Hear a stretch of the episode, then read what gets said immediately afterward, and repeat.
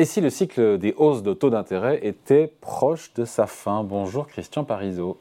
Bonjour. Conseiller économiste, conseiller économique chez Aurel B G C.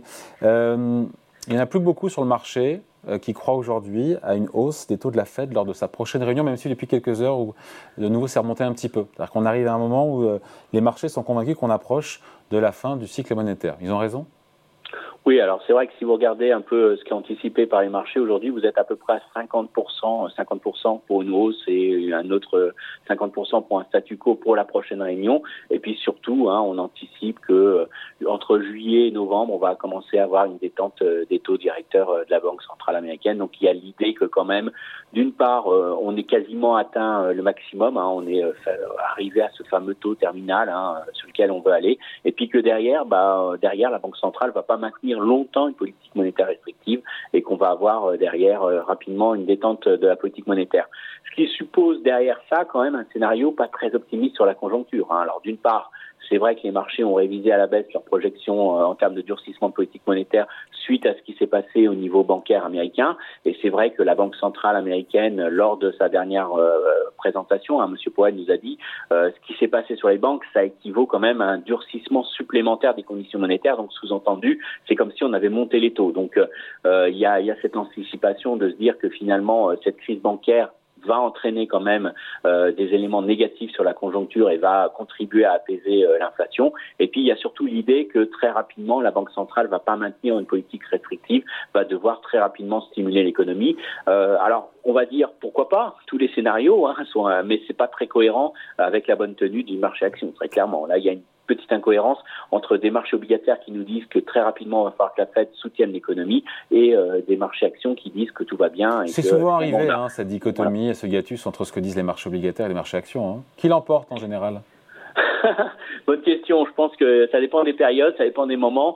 Mais euh, là, ce qu'il y a, on voit qu'on joue pas totalement la même chose. Hein. Sur le marché action, on, on joue euh, véritablement l'idée euh, d'une, euh, d'une d'une économie qui ne s'effondre pas, qui reste solide, euh, de profit de, des entreprises qui se maintiennent, alors que sur le marché obligataire, on joue plutôt l'idée d'un mouvement de désinflation rapide. Euh, donc c'est vrai que derrière euh, derrière ça, il y a peut-être Où, la, où l'incohérence est peut-être la plus grande, c'est de se dire est-ce qu'on peut véritablement avoir un recul de l'inflation sans que les marges des entreprises soient affectées, sans qu'il y ait une détérioration des profits des entreprises. Donc il y a cet aspect-là qui peut justifier peut-être un petit décalage.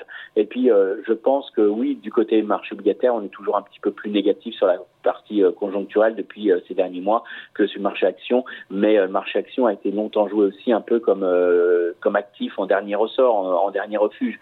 Donc euh, ça, il y a aussi une logique de flux qui peut expliquer en partie cette déconnexion entre les deux. Ouais, on a comme des marchés qui anticipent trois à quatre baisses de taux de la oui. Fed d'ici le mois de décembre. Ça nous ferait quasiment un point de pourcentage, cent points de base de baisse, à rebours totalement en tout cas, si on écoute le discours euh, de, de Jérôme Powell. Euh, c'est un sacré pari que font les investisseurs là. Hein. Oui, c'est clairement, c'est clairement un pari euh, très négatif parce que euh, pour que la Fed réagisse aussi vite et de manière aussi forte, il faut qu'il y ait vraiment une dégradation très forte de l'économie américaine. Qu'on ne voit pas ou qu'on voit ? Est-ce qu'il y a Alors, des signaux avant-coureurs ? Alors qu'on voit pas du tout, euh, si vous prenez les dernières enquêtes euh, qui ont été publiées auprès de, euh, qui ont été faites auprès des directeurs d'achat et qui ont été publiées par euh, S and P Global, hein, euh, vous vous apercevez qu'au contraire il y a une accélération à très court terme sur le mois de mars.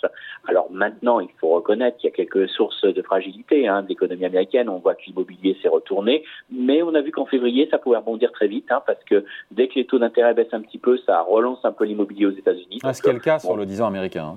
Voilà, donc euh, bon voilà, il y a eu un petit mouvement, mais c'est pas encore euh, encore significatif. Et puis après, on peut se dire que quand même il y a des éléments de fragilité, hein, parce que la crise bancaire va quand même plutôt euh, freiner la distribution de crédit et va peut-être inciter les entreprises à être prudentes. On a quand même quelques annonces de licenciements, même si ça se voit pas encore sur le marché de l'emploi, mais on le voit dans le secteur technologique, il y a quand même eu des ajustements d'effectifs. Donc il se passe quand même des choses, il y a quand même des éléments de fragilité, mais on peut que être surpris euh, de l'extrême résilience de l'économie américaine, euh, qui finalement, malgré l'ampleur de la hausse des taux, malgré la rapidité de la hausse des taux, euh, affiche encore euh, des performances économiques euh, assez solides. Euh, la vraie question, c'est est-ce qu'on peut véritablement éviter une récession euh, sans euh, véritablement avoir un ralentissement marqué de l'économie. euh, C'est un peu ce que joue peut-être le marché action plus que, que le marché obligataire, mais euh, c'est vrai qu'on a le sentiment que quand même pour calmer cette inflation, il va falloir encore que l'économie ralentisse de manière assez importante. Le seul problème qu'on a aujourd'hui, c'est qu'on ne sait pas encore très bien mesurer l'impact économique que va avoir cette crise bancaire aux États-Unis. Est-ce que véritablement c'est un épiphénomène et on s'est, on s'est fait peur sur une ou deux semaines, ou est-ce qu'on va avoir un, véritablement un durcissement des conditions de, de financement? Il faut voir que les petites banques et les banques de taille moyenne jouent un rôle essentiel dans tout ce qui est financement, euh, de, de, dans tout ce qui est crédits commerciaux, euh, tout ce qui est financement des crédits à la consommation, et donc ça, ça pourrait potentiellement avoir un impact assez fort sur la croissance. Donc on manque un peu de visibilité quand même sur la croissance américaine, même si les derniers chiffres nous montrent que quand même elle résiste très très bien à, au durcissement de la politique monétaire de la Fed, et qu'on est très très loin dans tous les cas de figure pour l'instant à imaginer que la Fed puisse baisser ses taux euh, si on regarde l'économie mmh. en, en tant que telle. Rien Donc vous que n'y croyez pas vous, à ces trois quatre baisses de taux euh, cette année de la Fed, vous n'y croyez pas? J'y crois pas, sauf si j'étais dans un scénario de crise bancaire majeure aux États-Unis. Là, s'il y a une défiance des investisseurs durables vis-à-vis, bon, là, ils agiront.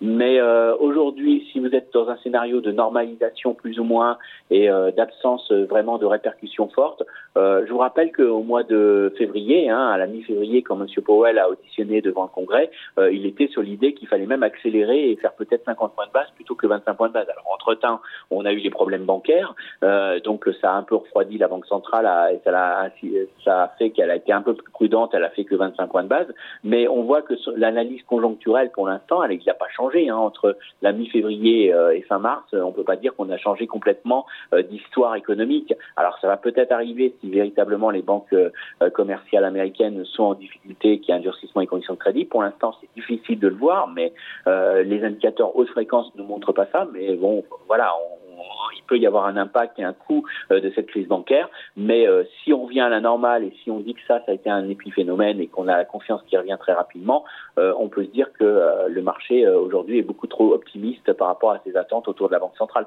De toute façon, deux choses l'une, soit on est dans une situation très grave qui justifie cent points de baisse, de baisse euh, des, des taux, et là, euh, l'économie, ça veut dire que l'économie va très mal, ou euh, soit euh, véritablement euh, on est euh, sur quelque chose qui reste modéré, et là, il va falloir monter les taux. Mais dans tous les cas, on se dit que le, les deux scénarios sont, euh, sont assez extrêmes et que euh, finalement, euh, il y a un moment donné, il y aura un ajustement de marché parce que euh, il, y a, il y aura quelque chose à valider, soit du côté du marché action, soit du côté du marché obligataire. Allez, merci beaucoup. Explication signée Christian Parisot, conseiller économiste d'Aurel B G C. Merci. Merci à vous. Au revoir.